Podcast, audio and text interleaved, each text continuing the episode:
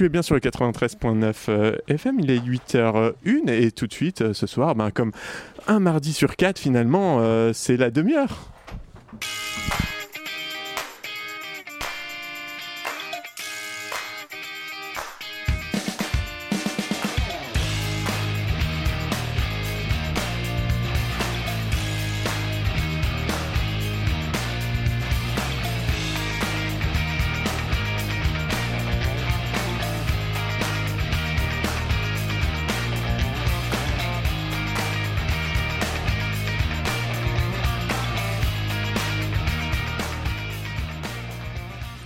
Et avant que Pitou me pourrisse mon introduction, j'allais dire que cette émission allait être très bien, avant de me reprendre moi-même en disant, enfin ça va être bien.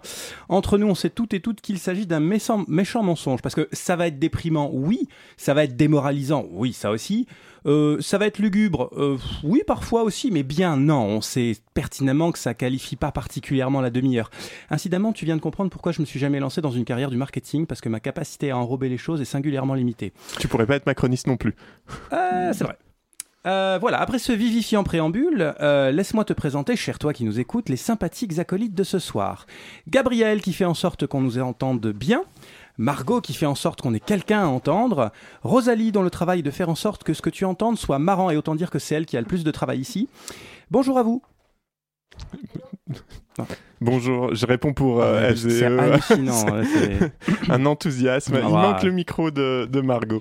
Et bien sûr, comme tous les mois, Pitoum qui fait en sorte de ne pas s'ouvrir les veines un peu plus à chaque épisode, voire chaque seconde de sa vie, chaque respiration, et c'est déjà beaucoup. Bonjour Pitoum. Bonjour, du coup. Là, c'est pour moi cette fois-ci. Ouais, merci de me répondre. Est-ce que tu peux nous dire de quel sujet chiant tu vas nous régaler ce soir?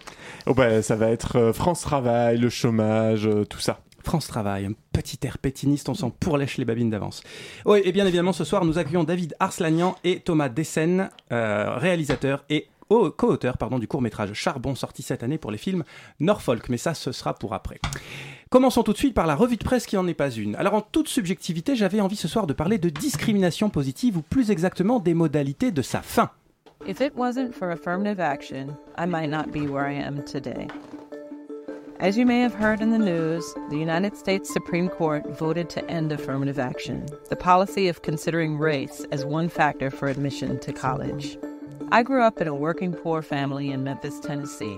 My father only got to fourth grade before Jim Crow segregation practices ended his education. I didn't even consider college until a counselor brought up the idea. After applying and being admitted to a number of schools, I chose to go to Wesleyan University, where I'm certain race was a factor in my admission. Voilà, désolé pour ce long passage en anglais non traduit, mais en substance, on entend ici Tanya Green, directrice du programme US de Human Rights Watch, qui explique plusieurs choses. Bon, les États-Unis demeurent un pays euh, largement ségrégé, hein, à cause des lois dites Jim Crow, son père n'a pas pu aller très loin à l'école, normal, hein, il est noir. Mais grâce à l'affirmative action, ou en bon François, la discrimination positive, bah elle, fille de travailleurs pauvres du Tennessee, a pu accéder à l'université, ce qui a littéralement changé sa vie. L'affirmative action, c'est ce dispositif qui disait en substance la race est un facteur à prendre en compte dans l'admission ou non à la fac, car être noir aux US ou blanc aux US conduit à des trajectoires tellement différentes en moyenne qu'il faut un moyen pour corriger ça. En plein combat sur les droits civiques, la volonté politique était d'éviter les discriminations fondées sur la race. Mais là où certains ont été avantagés, d'autres se sont sentis lésés, comme Abigail Fisher. Je ne crois pas que les étudiants doivent être traités différemment selon leur race. La jeune fille qui s'estimait discriminée parce que blanche a porté l'affaire en justice. En 2016, la Cour suprême donnait raison à l'Université du Texas. Voilà. Et donc le 28 juin dernier, la Cour suprême américaine a définitivement démonté ce mécanisme qui datait des années 60 et se dire que les années 60 ont des mesures de politique publique plus innovantes que le 21e siècle, c'est emmerdant. Parce que si la période de la guerre froide et du début de la guerre du Vietnam est socialement plus éclairée que la nôtre, on n'est vraiment pas sorti du sable. Alors, perso, j'ai longtemps été sceptique sur l'usage des quotas, hein, quel qu'il soit. Ça, c'est mon côté attachement républicain, on fait pas de différence, tout ça. Puis tout me dirait que c'est plus simplement mon côté gros con. Tout à fait. sauf, que, sauf que même s'il était imparfait, ce mécanisme essayait de corriger des inégalités très fortes et qui se jouaient en amont. Tu es noir aux États-Unis, bah ta scolarité est en moyenne plus heurtée. Elle se fait dans des établissements en moyenne moins bons, avec des profs moins bons et dans des contextes familiaux en moyenne plus compliqués ou plus pauvres. Et au final, tu n'as pas du tout les mêmes chances au départ, ni même pendant la course qu'un blanc ou qu'une blanche. Donc autant dire que les chances de passer la ligne d'arrivée et d'arriver au même endroit sont clairement, clairement pas les mêmes. Ah oui, c'est, c'est cocasse. Ouais, si on veut. Enfin, ça signe surtout une nouvelle victoire des conservateurs avec l'argument toujours très bien filé du Gné gné gné, c'est pas juste, je suis blanc et je peux pas profiter de mes privilèges. Parce qu'en fait, en fait, c'est pas finalement la race qui compte vraiment derrière, mais la position socio-économique et la trajectoire liée à l'appartenance à un groupe, ici la race. Alors on pourrait se dire, de toute façon, tous ces cons d'Amerloc, on s'en balèque. Bah non, non, parce que précisément, euh, la question se pose aussi en France, mais plus directement sous le prisme des inégalités socio-économiques. Rappelons qu'en France, selon un rapport de l'Institut des politiques publiques en 2021, euh, en France, les enfants issus des euh, PCS moins, c'est-à-dire 36% d'une classe d'âge, représente seulement 20% des étudiants Bac plus 5, Bac, plus 3, Bac plus 5, seulement 8% des effectifs à Sciences Po Paris, 7% à l'ENS Ulm, 3% à HEC et à leur cerise sur le gâteau, 0% à Polytechnique. Et les 23% des étudiants issus des CSP+, donc les plus favorisés, représentent 73% des effectifs de Sciences Po Paris, 75 d'Ulm, 89% de HEC et 92% de l'IX. Malgré ces chiffres, on trouve jamais personne pour parler de communautarisme là. Non, parce que quand on est privilégié, ce mot n'existe pas. Apparemment, on a un Larousse à deux vitesses. Puis on peut ajouter que sur l'intégralité d'une scolarité, les 10% des élèves qui reçoivent les budgets les plus faibles reçoivent l'équivalent de 65 à 70 000 euros, alors que les 10% au budget les plus élevés reçoivent l'équivalent d'une dotation, un chèque comme ça, de 200 000, 300 000 euros. Alors au-delà de la question des quotas, donc ça serait peut-être bien de se poser la question en France de ce que c'est qu'une vraie justice éducative. Changer un peu le monde, quoi. Changer le monde, changer le monde, vous êtes bien sympathique, mais on va déjà vous lever le matin. Je sais pas si vous êtes au courant, mais le monde, il vous attend pas. Le monde, il bouge. Et il bouge vite. Il bouge vite, il bouge vite, oui. D'ailleurs, encore une victoire des conservateurs avec le projet de loi immigration en France. Mais si, tu sais, celui que le sinistre de l'Intérieur défend en disant Entre le délinquant et la nounou, vous choisissez la nounou, moi aussi. Merci Pitoum, tu ferais un très bon Darmanin un peu bipolaire quand même. Probablement. Bon, bah avec ce, sujet, avec ce projet de loi, pardon, le Sénat en a profité cette semaine pour supprimer l'AME, l'aide médicale d'État. Ça, c'est un dispositif qui a été instauré dans les années 2000 et accordé aux étrangers en situation irrégulière présents en France depuis au moins trois mois et qui perçoivent moins de 810 euros mensuels pour une seule personne et qui donne le droit à la prise en charge à 100% des soins médicaux et hospitaliers dans la limite des tarifs de la sécurité sociale. Et tout ça, dans le monde de Manu, bah, ça passe pas. Et en général, les étrangers sont assez mal vus en ce moment. Oui, un peu. La question de l'AME est d'ailleurs un cheval de bataille assez régulier de la droite et l'extrême droite, d'ailleurs depuis longtemps. Supprimer toutes les pompes aspirantes de l'immigration clandestine, à commencer par le logement gratuit pour les demandeurs d'asile et l'aide médicale d'État pour les clandestins, ainsi que toutes les aides de toutes sortes qui font que, dans des domaines précis, il vaut mieux être clandestin que français en France. Et dans des domaines plus généraux, il faudrait qu'on arrête d'écouter ces conneries. Mais je comprends, je comprends. On pourrait se dire, mais qu'est-ce que c'est que ce scandale? Ben, Je bosse, je paye mes cotises, puis ces salauds de sans-papiers ont les mêmes droits que moi. Hein, peuvent venir se faire soigner leur cancer en France. Mais c'est dégueulasse Puis combien ça coûte encore à l'État, hein, sur mes impôts à moi? Alors, alors comme d'hab, ce genre de remarque paraît de bon sens, mais c'est complètement con. D'abord, le coût de l'AME en France, c'est en gros entre 850 et 950 millions d'euros. C'est stable depuis 10 ans. On entend souvent le chiffre de 1,2 milliard, mais ce chiffre, c'est ce que prévoit le projet de loi de finances pour 2024. C'est pas ce qui est réellement dépensé. Donc, littéralement, 0,5% du budget de la Sécu pour un peu plus de 400 000 personnes. Donc autant dire que si l'argument était économique, euh, faudrait sans doute taper ailleurs. Parce qu'un chiffre brut, ça fait toujours énorme, 950 hein, millions d'euros, mais 0,5% du budget de la Sécu, du coup ça relativise pas mal. So long pour l'argument économique. Puis comme le dit Clément Etienne de Médecins du Monde, sans l'AME, les gens iront à l'hôpital plutôt que d'aller chez un médecin de ville. Ils consulteront en outre plus tard et dans des états de santé qui vont nécessiter plus de soins et la dette hospitalière va se creuser. Ah mais mon bon monsieur, mon bon monsieur, me diras-tu, cher toi qui nous écoutes, c'est aussi une question de justice. Est-ce que c'est juste que les sans-papiers aient les mêmes services que moi alors que moi je paie? Bon, alors déjà, c'est pas le même panier de soins. Et quand je parle de panier, c'est qui est un terme médical, on se rend bien compte qu'on n'est pas au supermarché. Hein. Donc là, on tacle des personnes qui achètent la marque distributeur, hein. tu sais, le genre de barre chocolatée Eco Plus Plus Plus, où les industriels ont même hésité à mettre un emballage avec. Puis restreindre l'accès aux soins à une population fragilisée sur la base d'un critère de régularité d'un séjour en France, juste parce qu'ils n'ont pas les bons papiers, et qu'à la loterie, ils sont pas nés dans les bons pays, est-ce que c'est vraiment un bon argument? Et si tu as du mal à trouver la réponse à cette question, voilà de quoi t'aider. Vous devriez déjà commencer par organiser le merdier que vous avez là-dedans. Voilà, quittons nos terres de Navarre et déplaçons-nous à l'international. Avec Pitoum, on se faisait la remarque euh, de constater à quel point le conflit entre le Hamas et Israël rebattait les cartes dans les discussions, y compris chez nos camarades politiques habituels, dans nos familles, etc. On réalisait que bah, les alliés habituels sur d'autres questions se prenaient pas mal la tête sur ce point-là précis. Quelques éléments me titillent pourtant. Il semble y avoir un consensus en France sur le droit d'Israël à se défendre à tout prix. Et cet ajout est important. Au point que dire l'inverse est interprété comme un blanc-seing donné au Hamas. Hein, coucou LFI qui ne souhaite pas parler de terrorisme ou s'associer à une manif en soutien à l'antisémitisme. Bon, j'ai pas l'intention d'entrer ici en détail sur la question du terrorisme, on a fait un vieil épisode de la demi-heure sur ce sujet et je conseille la lecture de Le terrorisme, définition, histoire, idéologie et passage à l'acte par Boukraliès, sorti en 2022 et ça permettra à des commentateurs et pseudo-experts de plateau de se remettre un peu en question et les idées en place. Non, ce qui m'étonne c'est que certaines de mes connaissances, respectable professeur à l'université de Singapour, la NUS, pour la petite blague, mais c'est vrai, de confession musulmane me disent Non, mais t'arrêtes de faire ton occidental. En fait, ce qui se passe, c'est un génocide des Palestiniens. Ce qui m'étonne, c'est qu'Al Jazeera, dont je suis lecteur, hein, j'avoue, désolé, rappelle régulièrement que le fait qu'Israël, ce que fait Israël, pardon, peut être qualifié de crime de guerre ou de crime de génocide, au point où j'ai vu qu'aujourd'hui la Cour pénale internationale pourrait être saisie sur ces questions-là. Ce qui m'étonne, c'est de voir dans les sondages, même menés à l'international, au-delà des chroniques picrocolines de notre vie politique franco-françoise, la perception qu'ont les opinions publiques musulmanes du deux poids deux mesures. Défendre les euh, populations ukrainiennes contre l'agression de l'État russe, ah bah ça oui. Mais 100, mais 000, pardon, mais 11 000 morts dans la bande de, de Gaza en un mois, la privation d'eau, d'électricité, de nourriture, le pilonnage des hôpitaux, on se limite à dire non, mais c'est pas bien. Non, non, c'est pas bien est-ce qu'il n'y aurait pas un tout petit biais de cadrage dans la manière dont l'information est traitée sur le sujet dans notre espace franco-national? Hmm, Peut-être Saoul Bug de l'an 2000. Euh, mais au final, ce qui me fout vraiment en rogne, c'est des prises de position comme ça. Euh, la ligne politique France Insoumise affiche une proximité avec l'islamo-gauchisme ou l'islamo-fascisme, flirtant d'ailleurs avec l'antisémitisme. Jean-Luc Mélenchon défile en 2019 dans une marche contre l'islamophobie, euh, avec le collectif contre l'islamophobie en France qui était le CCIF, qui est dissous depuis par le Conseil des ministres euh, le 2 décembre 2020, je crois. Et tout ça, et, et c'est important de le dire, tout ça s'est fait avec la complaisance, l'indulgence, j'allais dire l'agenouillement de la presse française.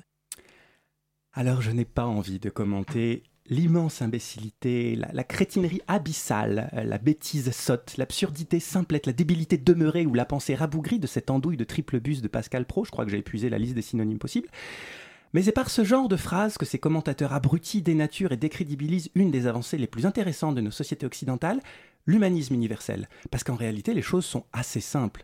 La vie d'un civil gazaoui vaut la vie d'un civil israélien. Et la barbarie immonde du Hamas ne doit pas faire oublier l'atrocité de ce que fait actuellement l'État israélien à Gaza. La légitime défense, tout comme la guerre, a ses limites et sa notion de proportionnalité. Et quand tu as un doute là encore sur cette question, souviens-toi de cette phrase toute simple de Camelot qui est notre Bible ici. Pour faire simple, on peut douter de tout sauf de la nécessité de se trouver du côté des opprimés. Opprimés. C'est chaud. C'est chaud. Euh, si vous tombez sur trois mecs qui tapent sur un seul, vous êtes toujours du côté de celui qui est tout seul, peu importe ce qu'il a fait.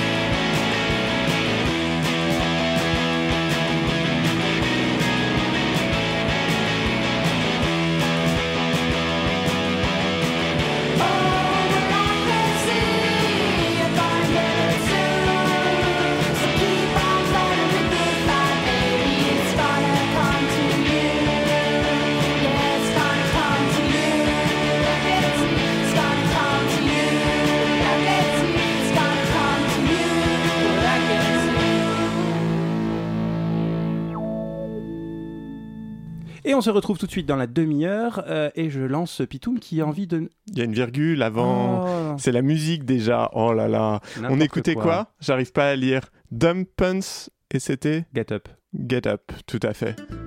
Contre le grand capital, de 20h à 21h, sur Radio Campus Paris, c'est la demi-heure. Je sens que ça va encore être épique. On dirait pas que ça fait 7 ans qu'on C'est ce que j'allais dire, micro quand même. hein. sept C'est ans. impressionnant. ouais. Euh, Pitoum, tu voulais nous parler de cette petite révolution nationale qui fleure bon les années 40, France Travail. France Travail et le chômage. Le chômage, hein, c'est la situation de privilège injuste dans laquelle se complaisent les fainéants et fainéantes qui ne veulent pas bosser et qui donne une très mauvaise image de mon propre chômage, parfaitement mérité et pour lequel j'ai cotisé d'ailleurs. Hein. C'est pas toi qui t'es coltiné des horaires pas possibles pendant trois ans avec l'autre compte manager sur le dos qui te laissait même pas aller pisser tranquille. Quel. Le chômage est un problème, surtout quand c'est celui des autres. hein. C'est souvent comme ça d'ailleurs, on a rarement l'impression de ne pas mériter un privilège quand on l'obtient, aussi petit soit-il. D'ailleurs, euh, on ne l'appelle que rarement un privilège, hein. on le considère généralement comme un dû. Et c'est sans doute pour ça que si on veut faire euh, descendre le patriarcat de son piédestal un jour, faudra être peut-être un peu plus vindicatif ou vindicatif qu'en lui demandant gentiment de se déconstruire. Mais c'est pas le sujet de ce soir. Le chômage, ça date pas d'hier. hein. C'est même en réalité un indicateur politique qui s'est progressivement installé au cours de la seconde moitié du XXe siècle, dès lors que la puissance publique, l'État donc, a décidé de prendre en charge le risque de perdre l'emploi, c'est-à-dire les conditions matérielles de l'existence des salariés. Déjà sous De Gaulle, on parle de chômage. Dès la fin de 1958, le chef de l'État crée les ACEDIC et l'UNEDIC. Nous sommes au cœur des 30 glorieuses. Le pays ne compte à l'époque que 25 000 chômeurs. En 8 ans pourtant, la situation commence à se dégrader. La situation, elle est connue. Il y a actuellement inscrits dans les bureaux de main-d'œuvre 174 000 demandeurs d'emploi. Le cap fatidique du million de chômeurs sera franchi en 76. En 84, le cap des 2 millions de chômeurs est largement dépassé. Le gouvernement instaure l'allocation spécifique de solidarité pour les chômeurs qui arrivent en fin de droit. Mais rien n'y fait, le cap des 3 millions de chômeurs est franchi. Nous sommes en juin 93. L'UNEDIC vient d'imposer l'allocation unique dégressive. Désormais, quand on est demandeur d'emploi, plus le temps passe, moins on est indemnisé. Voilà, et ça a continué, hein, de Chirac à Macron en passant par Sarkozy ou Hollande. C'est les Avengers au grand complet qui, qui sont passés par là. Ce bon vieux François, d'ailleurs, avait fait euh, du taux de chômage la condition de euh, sa candidature à un second mandat, euh, bah, avec le résultat qu'on connaît, sans oublier Thanos, évidemment, hein, parce que Macron et toute sa bande ne font pas exception à la règle. Faire baisser le taux de chômage, atteindre le plein emploi, alors, c'est-à-dire en dessous de 5%, hein, ce qui fait quand même 1,5 million de personnes encore sur le carreau. Ce sont les objectifs affichés du gouvernement depuis 2017. Nous voulons bâtir la France du plein emploi, du bon emploi, car c'est le travail qui nous permettra de fortifier notre modèle social et de lutter contre les assignations.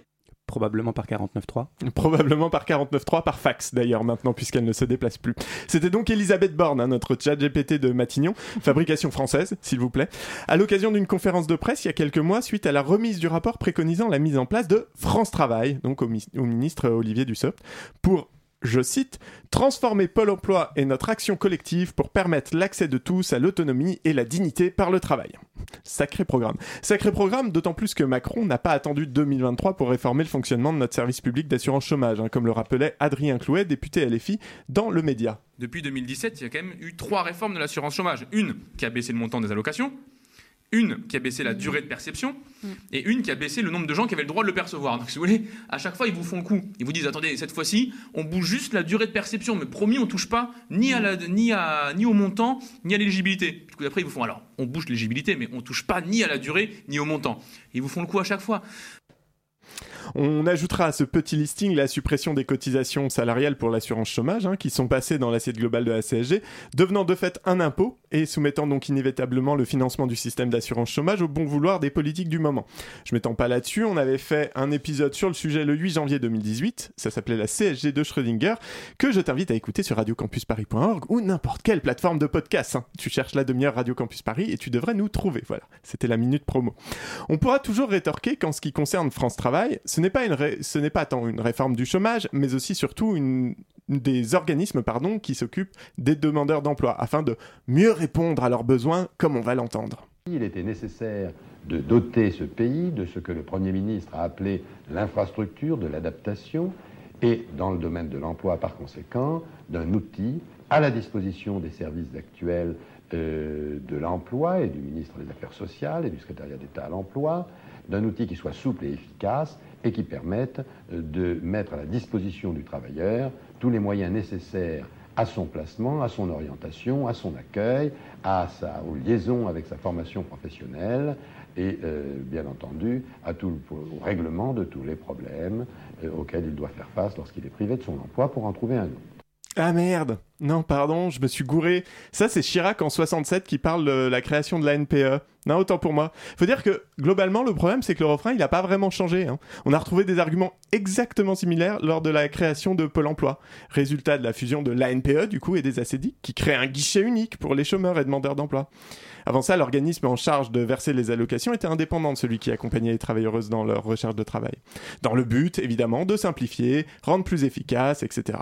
Bon, et aussi faire des économies hein, et en profiter pour raboter les droits. Non, parce que c'est au moment du passage à Pôle emploi qu'on a mis en place la radiation au motif de refus répétés d'offres dites raisonnables, par exemple.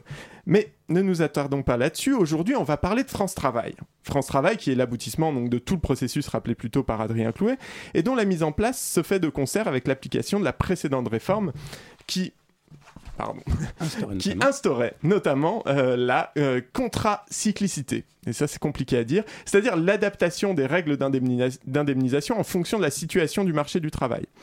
On va donc, comme d'habitude, essayer d'aborder différents aspects de la réforme France Travail pour comprendre un peu ce qui se joue. D'abord en tentant d'exposer ce qu'elle va engendrer comme changement pour nous tous, mais également ce qu'elle a déjà changé puisque les syndicats patronaux et salariés sont en pleine discussion pour fixer les règles d'indemnisation et que les négociations se terminent justement demain pour finalement se rendre compte que tout ceci n'était qu'un prétexte pour faire un peu de propagande gauchiste anticapitaliste et citer leurs dons à la fin dans le texte. Reste avec nous, auditoris, ça va être bien. Ouais, ça va être bien. Ça va être très bien même. Mais d'abord reprenons. France Travail et le discours officiel sur ce nouvel organisme avec Thibaut Guilluy, qui n'est donc pas une chaîne de télé pour enfants, mais le haut commissaire à l'emploi interrogé sur France Inter il y a quelques mois. Et effectivement, les questions d'emploi, ben c'est euh, pas simple. Et on peut pas le résumer juste à une offre d'emploi. Parfois, il faut aussi une formation. Parfois, il faut pouvoir régler un problème de mobilité, de garde d'enfants. Et donc, il faut faire appel à tout un tas d'acteurs. Et ça, on l'accepte euh, pleinement avec France Travail. En revanche, ce qui est important, c'est qu'on organise la coopération. Parce qu'aujourd'hui, en fait, cette complexité, on l'inflige à ceux qu'on est censé servir. Hmm. Alors, France Travail, mode d'emploi. On va faire concret, pédagogique. D'abord, ce serait une plateforme Internet, euh, un guichet unique non, c'est pas. on, on va pas résoudre les questions d'emploi par une plateforme internet. C'est effectivement créer les, questions de la coopération avec des systèmes qui se parlent. C'est un élément. Mais mais il y a un portail unique concrètement. Ouais, l'idée l'idée euh, euh, l'idée c'est que euh, vous avez Pôle Emploi, vous l'avez vous l'avez cité, mais vous avez aussi des missions locales. Par exemple pour les jeunes Cap Emploi qui va prendre en compte les spécificités des personnes en situation de handicap, les personnes bénéficiaires du RSA. Vous en avez parlé ce mmh. matin à l'antenne, qui vont être accompagnées dans les L'important, c'est que euh, on puisse euh, accompagner chaque personne, déjà qu'elle soit identifiée, qu'elle soit inscrite à France Travail. Parce qu'aujourd'hui, le, ce qu'il y a de dingue, c'est que tout le monde n'est pas identifié, n'est pas inscrit à France Travail. Par exemple, mais comment faire, faire en sorte que tout le monde soit inscrit? Comment aller, comment aller chercher ces gens qui, pour l'instant, ne le sont pas? En eh ben quoi ça va être plus performant? Eh ben, pour pouvoir coopérer, il faut quand même avoir quelques règles du jeu, quelques règles pour pouvoir jouer collectif. Et donc, une des règles qu'on propose avec France Travail, c'est effectivement à la fois qu'on soit inscrit tous à France Travail. Aujourd'hui, vous n'avez que 40% des bénéficiaires du RSA qui sont inscrits à, à, Pôle emploi, par exemple. Demain, ça sera 100%. Mais justement, comment vous allez les trouver, ces gens-là, qui passent souvent sous les radars? Ah ben en fait, c'est vraiment plus une question euh, d'organisation entre euh, les, systèmes. Quand vous allez à la CAF pour pouvoir vous inscrire pour votre allocation, vous êtes identifié. Et l'idée, c'est juste que concomitamment, on vous propose de suite un accompagnement et qu'on n'attende pas 150 jours avant de vous proposer éventuellement un premier entretien. Mmh Guichet unique, ça on a compris. Portail unique. Bah oui, il n'y avait plus de numéro vert disponible. Les autres ministères ont déjà tout pris. Mais c'est pas ce qui doit interpeller le plus ici, auditoris. Tout d'abord, on peut s'interroger sur la pertinence de vouloir absolument tout regrouper au même endroit. Comme Thibaut Gulli l'explique aujourd'hui, le retour ou l'accès à l'emploi passe par une multitude d'acteurs nationaux et locaux en fonction des besoins des individus. Pôle emploi, bien sûr, mais aussi les missions locales, des associations, des administrations, etc. Or, le but ici est de filtrer l'accès à tous ces acteurs par le biais d'une seule porte d'entrée, France Travail. Alors sur le papier, ça peut paraître être un facilitateur, mais dans les faits, ça repose quand même sur l'inscription générale et obligatoire de l'ensemble des chercheuses d'emploi, indépendamment de leur situation, de leurs envies, etc. Il y a dans France Travail l'aboutissement de ce qui avait été initié par Pôle Emploi. Le chômeur ou la chômeuse n'est plus qu'une personne en recherche d'emploi, situation temporaire, problématique, à laquelle il faut remédier plus vite encore qu'il n'en faut à Pascal Pro pour dire assister. Alors, chaque personne ensuite euh, va devoir signer un contrat d'engagement au début de son parcours, c'est ça? Oui, alors d'abord, la première chose qui est importante, c'est que derrière chaque personne, vous savez, moi j'ai travaillé pendant 20 ans dans l'insertion, il n'y a pas une personne qui ressemble à une autre, qui a les mêmes besoins, qui a les mêmes aspirations, les mêmes compétences, le même potentiel. Mm. Et donc, une des choses qu'il faut qu'on fasse, c'est déjà de prendre le temps de bien connaître chacun. Et c'est ça qu'on propose aussi, c'est d'investir dans des temps, des moyens humains pour euh, faire le point de la situation avec chaque personne, sur pas seulement sur l'emploi, mais aussi euh, parfois sur son besoin de formation, de mobilité, de santé, etc. Oui, alors il a travaillé euh, dans l'insertion en tant que directeur hein, dès le début en sortant d'HEC. Je suis allé vérifier, ces 20 ans, il n'a pas été au contact des familles et des gens qu'il fallait recadrer. On, sent que notre Thibaut Télétou n'est pas hyper serein quand même pour parler de ce contrat d'engagement à signer en début de parcours. Hein. Dire, c'est un peu fort de café parce que techniquement, en fait, euh, tout ça, c'est nos droits, je veux dire. C'est pour ça qu'on cotise sur notre salaire. Ah merde Ah oui, non, l'enfoiré de Macron. C'est vrai qu'on cotise plus vous comprenez le principe? Ben oui, basiquement, c'est que à tous les étages, on se fait enfler en fait. Pourtant, ils essaient vraiment de nous expliquer que c'est pour le bien des chômeurs et chômeuses, hein, et pas du tout du flicage, pas euh, du tout pour euh, du contrôle, pas du tout pour faire des économies sur les dépenses sociales.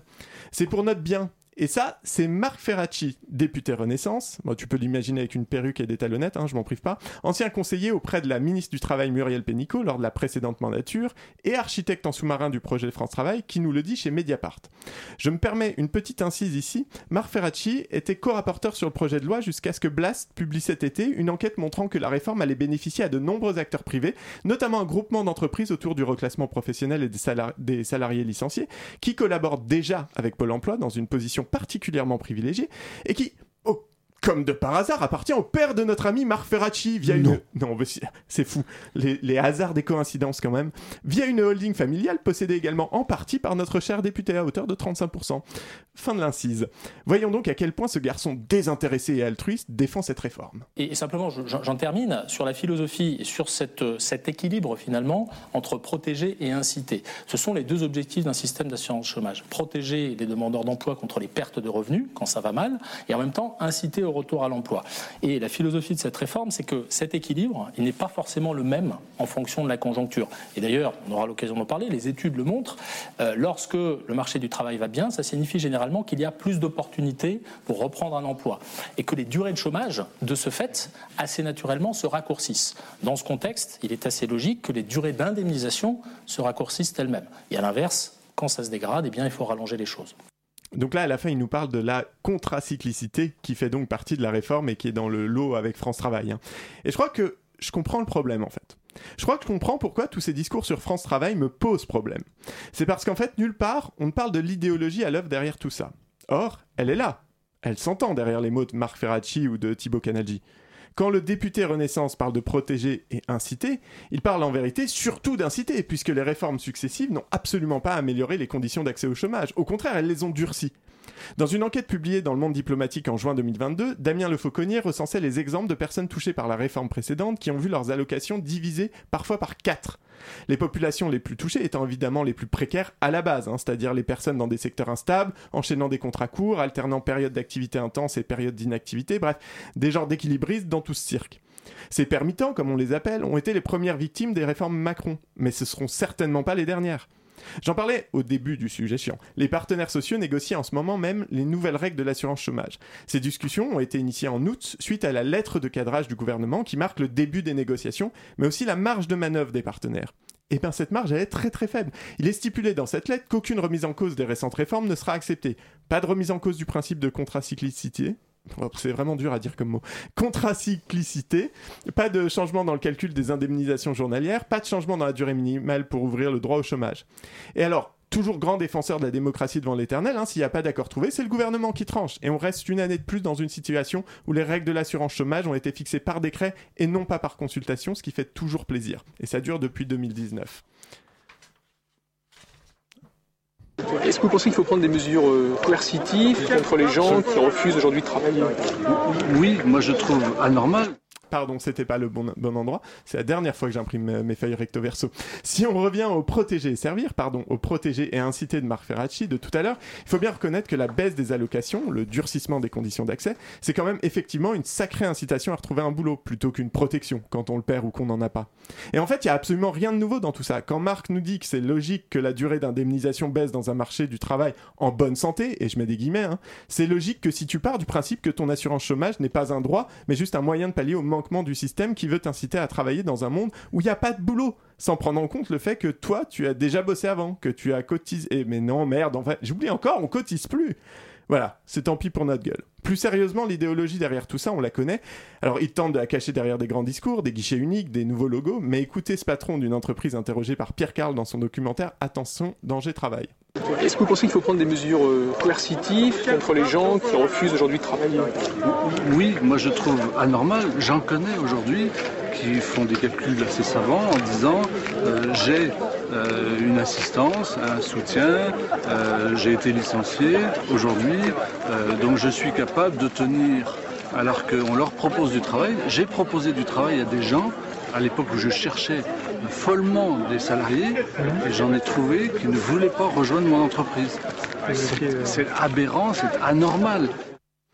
Je veux pas faire mon usul de base, hein, mais ça, bah, c'est les patrons. C'était il y a 20 ans tout pile ce docu, mais ça a pas changé depuis. Je sais pas si tu te souviens, auditeuriste, de ce patron australien qui a défrayé la chronique il y a pas longtemps. On se le réécoute juste pour le fun.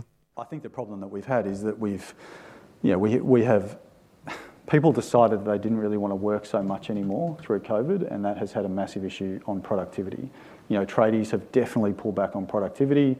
You know, they, they have been paid a lot to do not too much in the last few years, and we need to see that change. We need to see unemployment rise. Unemployment has to jump 40, 50%, in my view.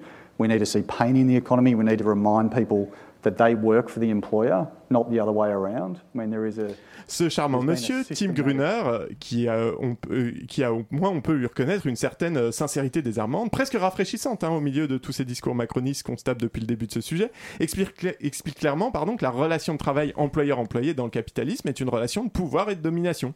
Or pour lui, et pas que pour lui, pour n'importe qui qui embrasse l'idéologie capitaliste, la domination doit être du côté du capital, du côté des patrons. Alors bon, comme nous ne sommes pas encore dans un monde intégralement libéralisé et que subsistent vaguement des ersatz d'État, la question est où l'État français se place dans ce rapport de pouvoir? Tu t'en doutes, auditoris, malgré toutes les belles paroles, dans les faits, les réformes successives du chômage, mais aussi du Code du travail, du régime des retraites, ne laissent pas trop de doutes à ce sujet. C'est à nous de nous adapter aux fluctuations du marché, eh, parce que c'est le marché qui décide, et l'État est là pour aider le marché. Et si on n'est pas content, qu'on refuse un emploi ou une formation, on pénalise les entreprises qui ont besoin de cette main-d'œuvre. On nique la croissance. C'est pour ça qu'il faut nous radier de Pôle emploi. France Travail est parfaitement dans cette logique-là. hein. Faire suivre les chômeurs, euh, la, dégressivité des allocations, ficher toutes les personnes bénéficiant d'allocations afin de vérifier qu'elles sont bien dans une démarche active de recherche d'emploi. C'est pas de l'aide, c'est du flicage. C'est la même chose avec la réforme du RSA qui accompagne tout ce dont on a déjà parlé. Basiquement, l'idée est d'obliger les bénéficiaires du RSA à fournir une activité de 15 à 20 heures par semaine pour prouver qu'ils ou, qu'ils ou elles ont bien, euh, sont bien pardon, dans une démarche de sortie du RSA. Tout ça a pour but de maintenir les systèmes de domination en place et les rapports de pouvoir au sein du capitalisme. Notre existence matérielle est contrainte à notre capacité à nous astreindre aux règles d'un marché du travail qui se contrefout de nous et ne nous perçoit que comme des ressources coûteuses, parfois nécessaires, mais dont on aimerait bien s'affranchir avec la et l'accompagnement de l'État qui rechigne à sortir les pansements pour stopper l'hémorragie. L'État aurait le choix en réalité. Il pourrait tout à fait être du côté de ses concitoyens et concitoyennes, garantir des revenus dignes et des conditions de travail normales à tous. Il préfère organiser la précarisation des travailleuses au bénéfice du marché. C'est ce qui fait qu'à chaque réforme, on assiste souvent, impuissant ou impuissante, à la victoire du capital sur nos existences. Mais je vais laisser Lordon dire tout ça beaucoup mieux que moi. Le point de vue qui n'est pas développé, euh, quoi que vous en disiez, dans ce livre, et qui nous permet d'accéder à une critique plus profonde euh, du capitalisme, est celui qui part de l'idée que le capital doit être défini comme un rapport social comme un rapport social, qui plus est comme un rapport de domination. Et pour avoir l'idée de ça, il faut en revenir à ce qui est le constituant principal du capitalisme et du mode de production capitaliste, à savoir le salariat. Alors le salariat, qu'est-ce que c'est que le fond du salariat? Le fond du salariat, c'est que euh, à partir du moment où les hommes ont été privés de la possibilité de pourvoir par eux-mêmes aux nécessités de leur reproduction matérielle, au terme d'un processus qui ne tombe pas du ciel, qui est entièrement historique. Hein. C'est ce que Marx a appelé l'accumulation primitive. Il ne leur reste plus d'autre solution de survie que d'en passer par l'échange marchand, précisément pour y faire l'acquisition des biens qui sont indispensables à leur reproduction matérielle, mais qui n'ont plus les moyens de produire par eux-mêmes. Mais pour en passer par l'échange marchand, il faut accéder au médium de l'échange marchand, qui est l'argent. la grande force du capitalisme, c'est d'avoir imposé le salariat comme quasi unique solution d'accès à l'argent. Dans le capitalisme, il n'y a pas... Un État se place nécessairement au cœur de ce rapport de domination. Or, il semblerait que nos gouvernants successifs, et a fortiori depuis 2017, se soient accordés sur un point. Il vaut mieux un salarié pauvre qu'un pauvre sans salaire. Quand bien même le pauvre en question n'aurait pas une vie meilleure en allant pointer tous les matins.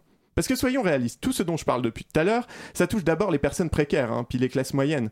Si on prend la question de la contracyclicité, des allocations chômage, on s'aperçoit que dans un marché favorable, c'est-à-dire qui recrute beaucoup, en réalité ce n'est absolument pas un cas général. Dans ces conditions favorables, les CSP qui bénéficient le plus de la situation sont d'abord les CSP supérieurs, les cadres, qui effectivement ont des taux de retour à l'emploi beaucoup plus élevés, alors que les classes populaires et les emplois à faible revenu sont peu ou pas impactés. Et c'est même pas moi qui le dis, hein, c'est Marc Ferracci lui-même dans l'émission de Mediapart où il était interviewé. Ces réformes, comme toutes les réformes de ce gouvernement, sont des réformes de classe qui renforcent les inégalités de pouvoir. Un gouvernement néolibéral participe au renforcement du pouvoir du capital et nous, nous ne pouvons que subir en disant merci.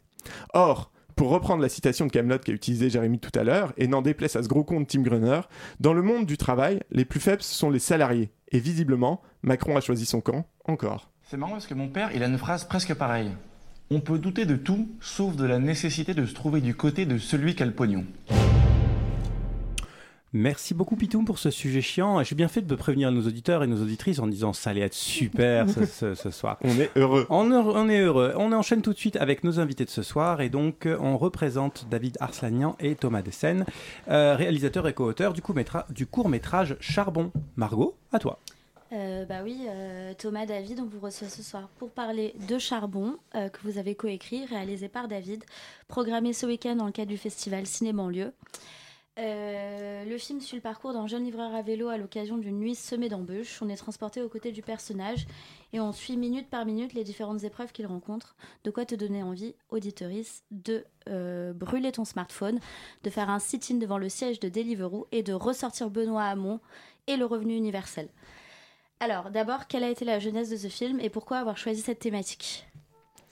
Euh, bonsoir. Euh, du coup, la jeunesse du film, elle est née du vol de mon propre vélo qui me servait à me rendre à mon travail. À l'époque, j'enchaînais les emplois alimentaires euh, en parallèle de mes études et de mes différents projets en tant qu'auteur-réalisateur.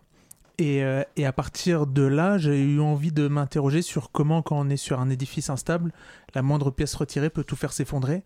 Comment juste un simple vol de vélo peut nous mettre dans une situation compliquée. Et à partir de là, j'ai euh, j'ai eu envie en fait de, parler des gens qui, euh, que je côtoyais dans mes différents emplois alimentaires, euh, les, personnes voilà, de mon entourage que je considérais étaient trop peu représentées en fiction.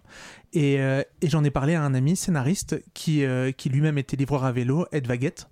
Et je lui ai proposé de, commencer à réfléchir à une histoire avec moi pour, pour, pour parler de ça.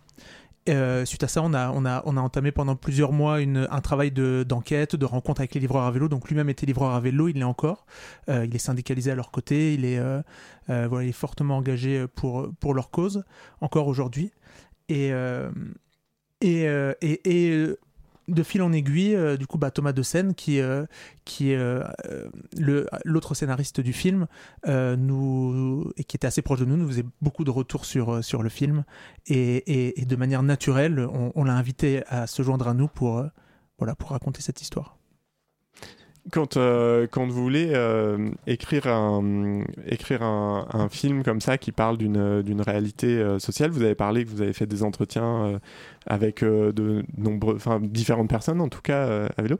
Ma question c'est quand on voulait financer ce projet, comment, quelle est la réception aujourd'hui? Parce que c'est pas forcément un sujet évident ou qui fait rêver sur le papier pour des producteurs, j'imagine. Euh, oui, alors bah, du coup, les, les, les producteurs, euh, c'était pas tant le sujet qui était compliqué pour les convaincre, c'était plus le fait qu'on était à l'époque bah, de jeunes auteurs, euh, qu'on n'avait pas forcément, euh, on n'avait pas forcément un, un CV très long et, et les producteurs ont besoin d'être rassurés tout simplement. Mais, mais au final, euh, ça n'a pas été le, le plus difficile. On a très vite euh, été, euh, enfin voilà, on a très vite eu l'intérêt de- des producteurs. En revanche, pour euh, les financements, là, ça a été plus co- compliqué en comité, en effet. Moi, Euh, moi, j'ai une petite nuance quand même là-dessus. Je sais pas si tu te souviens. Euh, bonsoir. je- Bonsoir, je- Thomas, donc, euh, Euh, entend cette on- nouvelle on- voix On est passé par des résidences, enfin par, par des, des tutorats d'écriture, et je sais pas si tu te souviens, mais donc c'était il y a quelques années quand même. La problématique des livreurs à vélo était pas du tout consciente chez les gens qui nous lisaient, qui nous disaient mais ça va, il a juste perdu son vélo, c'est pas si grave. Et ça commence à bouger. On l'a vu ces derniers temps, le, le, le sujet a un petit peu arrivé sur, dans l'actualité, et là on s'est rendu compte que les gens qui nous lisaient avaient vraiment conscience de, du sujet qu'on est, est en train de traiter.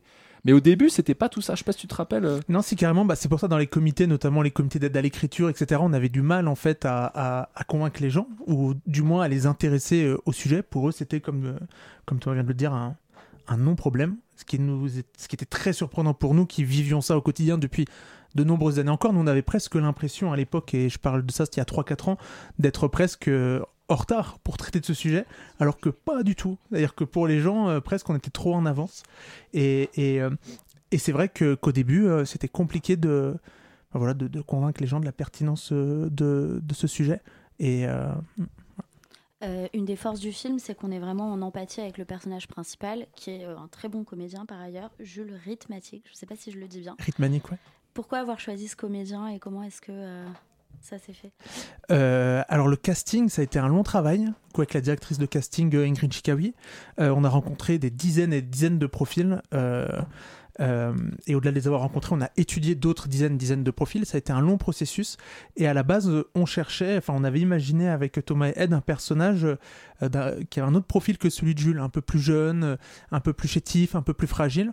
Et, euh, voilà, après plusieurs semaines, plusieurs mois de, casting où on a rencontré des acteurs vraiment super, mais sans qu'on ait l'im- l'impression de rencontrer celui qui, réussira à- voilà, à, amener le personnage dans une autre dimension ou, euh, ou à être, à avoir quelque chose de très magnétique. euh, euh, après plusieurs mois, je regardais un film par hasard pour un acteur en particulier, et pas pour Jules, mais sauf qu'au détour d'une séquence, Jules euh, est apparu. Et, euh, et très vite, j'ai été, euh, enfin voilà, j'ai été euh, emballé par sa présence. Je suis vraiment tombé amoureux de lui. euh, je me suis dit, il pourrait apporter quelque chose qu'on n'avait pas forcément imaginé. Donc, euh, j'ai tout de suite demandé à ma directrice de casting à ce qu'on le rencontre. Et dès les premiers essais filmés, euh, pour moi, c'était c'était une évidence. Mais et j'avais tout de suite, enfin le soir même, j'avais envoyé les, essais à, à Thomas et Ed pour, voilà, pour pour pour m'assurer que je n'étais pas en train de me perdre par désespoir de pas trouver le, le profil qu'on avait imaginé. Et ils m'ont Enfin, Thomas pourra confirmer, mais en tout cas, ils m'ont tout de suite dit que pour eux, euh, il avait la couleur du personnage. C'était évident en fait quand on a vu Jules, il incarnait tout de suite les problématiques du film. En fait, nous c'est un film qui quand même a un fond de colère, de pas de révolte, mais il y a de, colère et de tristesse. Et chez Jules, il y avait tout de suite ça. Dire, il, incarnait tout de suite ce truc de dire c'est quelqu'un qui qui veut en découdre, qui a ce- ce- ce- cette envie. Le personnage lui pense que quand on veut, on peut, et le film veut montrer que non, c'est pas forcément le cas. Et on sentait ce truc chez lui et en même temps une profonde tristesse dans sa colère. Et tout de suite, ouais, quand on a fait les retours à David, on a dit mais c'est le perso quoi. On s'est un peu adapté, c'était pas tout à fait ça le perso au début. On s'est adapté à lui, mais pour le bien du projet. Ah oui, à fond, il nous a amené dans une direction euh, qui était. euh, Enfin, sa sensibilité euh, était pas antinomique avec la nôtre, mais au contraire, il l'enrichissait, il lui donnait une nuance et une couleur qui est. euh, Enfin, voilà, qu'on n'aurait pas. Parce que lui, en fait, a déjà eu cette expérience de livreur à vélo. Ah, il a été livreur à vélo pendant. C'était ma question. Je, Ouais. me, je me posais la question s'il avait, euh, s'il avait eu cette expérience-là. Je, je reviens sur le terme euh, que, que vous n'avez pas employé au final, qui est révolte, parce Ouais. qu'effectivement, je trouve que il y a, y a vraiment pas de révolte Non. dans ce film. Euh, Il y a colère, mais il y a surtout une espèce de, de fatalité. Euh, C'est-à-dire, c'est vraiment, euh, on a l'impression que c'est sans issue. Euh, pour lui et nous en tant que spectateur en tout cas moi en tant que spectateur c'est ce que je ressens tout le long du film c'est à dire que je le vois s'enfoncer en me disant mais bah, de toute façon, il n'y a pas de, il a pas d'issue et que le film, euh, le film montre ça. Je reviens aussi un peu. Alors moi, je le prends comme ça. Euh, en tout cas, pas d'issue, euh, pas d'issue. euh, je vais dire institutionnelle et je vais le dire comme ça parce que Il y a l'amitié, euh, voilà, il y a le, le pouvoir de l'amitié. Euh, non, mais il y a, il y a ce, ce que quand vous avez parlé des, de- des ateliers d'écriture ou des résidences, je ne sais plus, voilà, avec le manque de conviction des gens. Moi, j'ai retrouvé ça en fait dans les personnages euh, des personnes qui se font livrer. C'est-à-dire, on voit deux, euh, deux personnes qui se font livrer et qui incarnent, je trouve, parfaitement cette euh, absence de considération pour euh, les problématiques de ce personnage, y compris quand il s'agit d'une connaissance à lui, a priori plutôt amicale, voire euh, même euh, où il y a peut-être un petit flirt euh, entre, euh, entre elles, et c'est, c'est- enfin, où ça serait réciproque entre deux. Et, euh, et j'ai trouvé ça très intéressant. Euh, je voulais savoir dans quelle mesure c'était aussi lié sur, à des témoignages que vous avez eus sur euh, les gens que les livreurs rencontrent. Euh, et bah, paradoxalement, euh, il y a pas mal de choses qui sont pas forcément dues euh, à, ce témoignage, mais à des choses que j'ai pu vivre moi en tant que en tant qu'employé. Euh, alors moi, j'ai pas été livreur à vélo à proprement parler. J'ai travaillé dans dans la restauration rapide. J'ai euh, travaillé dans la grande distribution. J'ai été caissier. J'ai été donc j'ai effectué tous ces emplois qui font qu'à un moment donné, je peux être amené à me retrouver face à des connaissances euh, qui ne se rendent pas compte justement de la situation compliquée dans laquelle je peux me trouver, ou, ou pareil me retrouver en soirée où, euh, Mm. où, où je ne peux pas me, me rendre, où je peux pas trop traîner parce que je travaillais et où on me, on, on- presque on me culpabilisait de ne pas avoir euh, ce, ce- enfin le, le, le- le privilège de pouvoir profiter de, de ma soirée ou d'être. Donc ça, c'était beaucoup inspiré de, de choses que j'avais pu vivre euh, par le passé et, euh, et, y compris avec le rapport, euh, comment dire, un peu passif-agressif du client qui, qui, essaye d'être sympathique avec nous, mais qui, à la moindre petite contrariété, peut s'avérer être euh, humiliant, excessivement humiliant. Euh, et, et, ça, c'était des choses du coup qui ont été nourries pas mal par ce que j'avais pu vivre par le passé et qui ont été corroborées également par ces témoignages-là. C'est-à-dire à un moment donné, euh, je n'avais pas envie d'instrumentaliser ce sujet pour, euh, pour simplement parler de ma propre expérience, mais en tout cas, les témoignages qu'on avait pu faire euh, étaient, étaient très similaires à, ce que j'avais pu vivre, et à partir de là, je me suis dit, ok, en effet, il y a peut-être quelque chose à pouvoir utiliser dans ce domaine spécifique. Euh, ouais, moi je peux juste rajouter que en fait, on voulait confronter ces deux jeunesses, quoi. Cette jeunesse, nous, le personnage, il incarne la jeunesse qui reste à la porte, qui rentre pas dans les soirées, parce qu'il a pas le temps en fait, il galère. Lui, il doit pédaler, il doit essayer de se débrouiller à, gagner les petits sous pour payer son loyer. Et c'était très important. Tout de suite, on y a pensé, quoi, à ces images de, de quand on est, nous, on était un peu des galériens aussi à l'époque. On vivait à Nancy, c'est là où on a eu, on imaginait le film à la base, et on regardait parfois en haut euh, ceux qui s'amusent en se disant, euh, putain, ils ont de la chance, quoi. Mais en même temps, on peut pas leur en vouloir. C'est-à-dire, tant mieux pour eux, quoi. Et c'était ce qu'on avait envie de, de raconter, quoi. J'avais une question euh, du coup par rapport à ce travail d'enquête et de témoignage que vous avez réalisé. Est-ce que est-ce qu'il y a eu un effet employeur au pluriel éventuellement? C'est-à-dire est-ce que du coup il y a eu une parole qui a été un peu tue de la part des personnes que vous avez interrogées ou une crainte du fait que ça ressorte et que des employeurs euh, potentiels euh, prennent des mesures de rétorsion? Et la double détente de cette question, c'est aussi aujourd'hui que le, film est, sorti. Est-ce que vous avez eu des retours de la part de grandes enseignes, d'employeurs, etc. C'est intéressant aussi de savoir s'il y a un effet percolatif de, de ce film. Totalement. Bah, pendant le, le- le travail de, d'enquête et de rencontre avec les livreurs, il n'y a eu aucune crainte spécifique.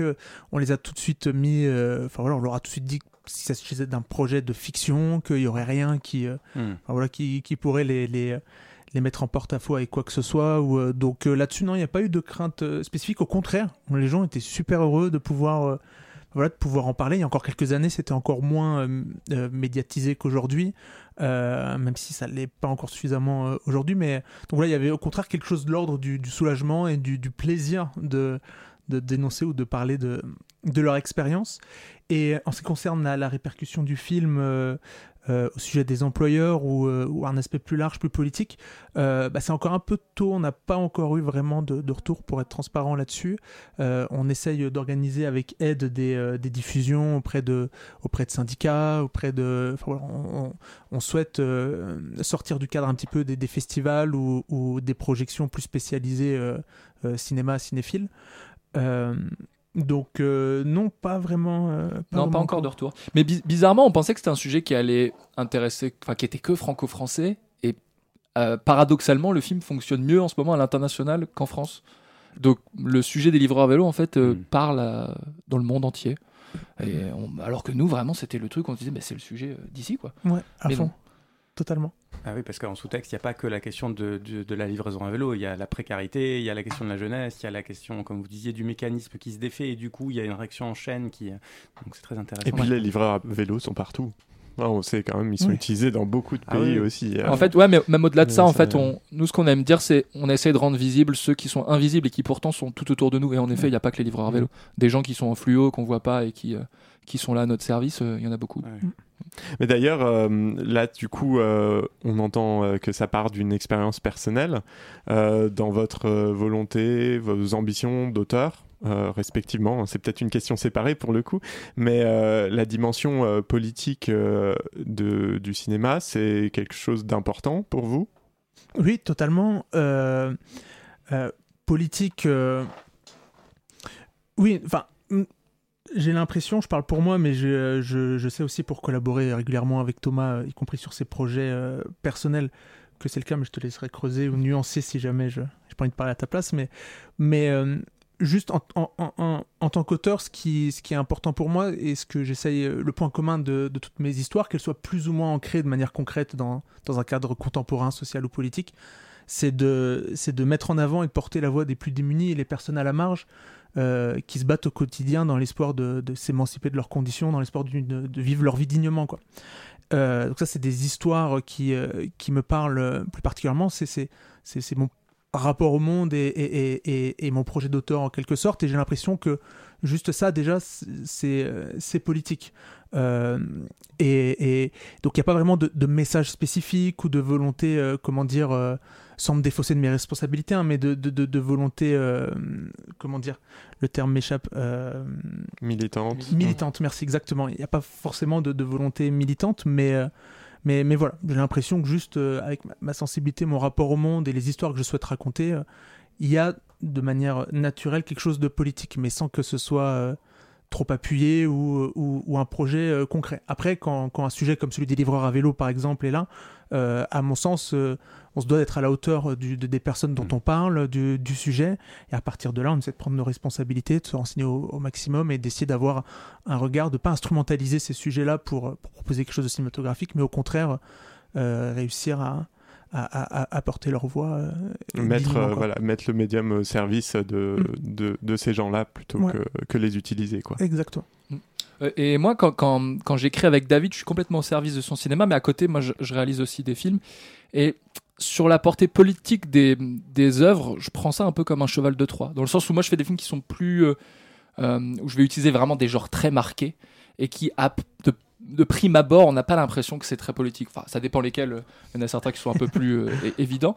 Mais, euh, mais mon envie, c'est de dire à travers parfois des choses qui paraissent juste du divertissement, je vais essayer de passer un message en souterrain, une petite idée, un truc, parce que j'ai un peu oublié ce truc de l'idée du film qui peut tout changer. En fait, l'i- l'idée c'est juste de planter des petites graines et faire en sorte que les gens possiblement réfléchissent. Nous, ce qu'on se dit souvent, c'est euh, nous on passe du temps, des années parfois à travailler sur nos films, mais pour les gens, c'est juste la durée du film. Si on peut faire en sorte que on a planté une idée et que le film reste un peu plus longtemps, ben on a gagné. Vous en avez des gens pour qui euh, la petite graine a été plantée, qui sont venus nous voir en disant Ah, j'avais pas consci- conscience de ça, et en fait. euh, Bah, il y en a une en face de nous qui nous fait des grands signes. Mais oui, oui, euh, ça, J'ai supprimé mon appli Uber Eats. Honte à moi, j'avais encore ça sur mon téléphone. Mais non, mais c'est assez, amusant. On a eu à plusieurs projections des gens qui sont venus nous voir à la fin en disant On est désolé, on a commandé, on, arrêtera, on- demain on commande plus. Et on fait Mais on n'est pas là pour ça. Enfin, Ouais, c'était pas le but. Mais après, euh, j'ai envie de dire, nous, nous-mêmes, ça a été aussi une prise de conscience de notre part. Moi, j'ai déjà fait plusieurs films qui m'ont fait prendre conscience à des choses où j'ai complètement arrêté. Mais euh, je sais pas, toi, t'es content que les gens euh, suppriment Uber Eats comme Bah, j'ai l'impression de les culpabiliser, donc euh, je, je m'en veux un peu. En même temps, je me dis, bah c'est super parce que c'est justement ces, ces gestes. Ça, c'est un geste politique, par exemple, de supprimer son application. Il y a quelque chose, euh, enfin voilà, de, de l'ordre du. euh, Enfin, mais, pour moi, c'est- mais d'un côté, moi, j'aimerais bien que ça soit aussi du côté de ceux qui dirigent, qu'il y ait aussi une prise Exactement, du conscience et pas que sûr. des consommateurs. Mais c'est là où moi je retourne sur la tristesse euh, du film, qui est que les actions, effectivement, et les gens qui font des choses finalement pour essayer que ça aille mieux ou en tout cas moins mal restent euh, les personnes en bas et c'est un peu ça euh, dans le film quoi c'est que celui qui vient sortir euh, le héros de la merde, euh, c'est son pote qui est dans la même galère que lui. Aussi, juste- et, que, et que finalement, bon, ça ne, malheureusement, Mm. effectivement, ça ne bouge Mais pas. mais il y avait presque quelque chose dans, dans cette fin de l'ordre de la révolte pour nous, c'est-à-dire qu'on avait, on avait envie de dépeindre un personnage qui croyait au principe de, de, de, de ces- de cette société, de ce mécanisme, de son emploi, qui pensait que, voilà, que comme on dit toujours quand on veut, on peut, et, et, et qui va utiliser les armes de ce qu'on lui impose et de ce qu'on lui, dit, euh, de ce qu'on lui impose pour soi-disant réussir, c'est-à-dire l'individualisme, il n'accepte pas forcément les mains tendues, l'individualisme, la rapidité, euh, la violence même, euh, l'illégalité par, enfin la tentation de l'illégalité, et il va s'apercevoir en fait qu'en utilisant ces armes-là qu'on nous impose, et ben, sa situation va s'aggraver au fur et à mesure. Et c'est inversement quand son ami, qui est tout cigare inclus, va lui dire mais en fait ils vont se poser, il va accepter les mains tendues, il va accepter ses propres faiblesses. Alors, ça résoudra probablement pas sa situation parce que la fin du film reste malgré tout euh, dramatique. Mais paradoxalement, il est plus seul et euh, son avenir sera peut-être euh, tout aussi compliqué, mais moins, moins sombre. Et, c'est une forme, on avait l'intuition pour nous, c'était une forme de révolte que de se dire, bah non, ne, pas, ne pas utiliser les, armes de, qu'on nous impose de l'époque, ça peut, ça peut nous permettre de, de nous en sortir. C'est quoi la suite euh, pour le film et pour vous Euh, alors pour le film, il continue sa tournée en, en festival. Euh, je sais plus les prochains Donc, festivals. en Pour tête, le voir, il faut chercher, guetter les festivals. euh, Exactement. Exactement. Et, et, et on espère bientôt en, en VOD ou, ou sur une chaîne de télé. C'est en cours de. ben voilà, c'est- en cours. On, on va voir où et quand. Euh, Est-ce que tu peux dire pour. Non. Il y a un petit truc qu'on peut pas des- dire pour Il y a des choses possibles. En début que- d'année Mais, 2024. euh, Alors sera- peut-être déjà, où est-ce qu'on pourra avoir l'information Alors, Euh, bah, sur nos réseaux respectifs, sur Instagram de, de Thomas, Thomas de Seine et le mien, David Arslanian, et sur celui de, de, de la boîte de production euh, Les Films Norfolk. Euh, donc là-dessus, vous aurez toutes les informations. Et, et voilà, vous pourrez. Et vous, très rapidement, des projets en cours Ah, Ou pour l'instant, c'est la promo du film et la Euh, non, bah, euh, on, a, on a des projets en cours euh, avec toi. Alors moi, je suis en financement de mon prochain court métrage et, et je suis en écriture de, de mon premier long avec Thomas. Et, et je laisse Thomas. Et, euh, qui, qui est alors que c'est pas la continuité de Charbon euh, en termes de narration, mais on est dans les continuités logiques de dire on va traiter d'un sujet social fort. Là, on s'inspire plus de faits divers qui se passent pas en France d'ailleurs, mais toujours tri- traité sous l'ordre du thriller euh, et quelque chose de de- d'un peu spectaculaire et d'un peu euh, divertissant. Euh, mais ouais. Et à côté, moi, j'ai aussi j'ai aussi des projets de courts, de longs, certains qui sont avec David, d'autres non. Comment ça? Et le Ah, prochain j'ai- Révolte ou pas Révolte Ré- le, le pro- ah, le, le- le prochain, le long métrage, tu veux dire? Ah Ouais, il y a un petit peu. Ah oui, là pour le coup. euh, Révolte. On peut. Ah ouais, c'est- on peut- Ah, on peut ouais, pas ouais, rien dire, peut- mais c'est- ouais, c'est vénère. Ouais, c'est un peu plus vénère. Merci beaucoup Merci d'avoir été, merci d'avoir été avec nous. On invite évidemment les auditeurs à euh, vous retrouver sur euh, Instagram. Vous retrouverez aussi ce podcast euh, mis en ligne bientôt sur radiocampusparis.org. C'était la demi-heure. Merci Jérémy. Merci Bitou. Merci Margot. Euh, qui, euh, Qui est dans son qui est monde. dans Merci, son. Margot. Margot, merci d'avoir été avec nous. Merci à vous. Merci Gabriel à la réalisation. Merci euh, Rosalie pour les blagues. David et Thomas, et on rappelle Charbon. Charbon, voilà, mais qu'il faut chercher dans les festivals. Allez-y, guettez, ça vous, fera, ça vous occupera. Mais soirée. vous pouvez nous envoyer un message aussi, on peut vous l'envoyer en lien privé si jamais. Ça- voilà, bah écoutez, c'est très gentil à vous. Euh, tout de suite, reste sur les ondes de Radio Campus Paris. Ce qui arrive après est forcément bien. On se retrouve dans 4 semaines.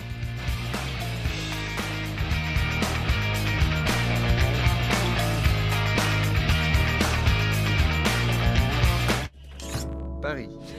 Il est 21h.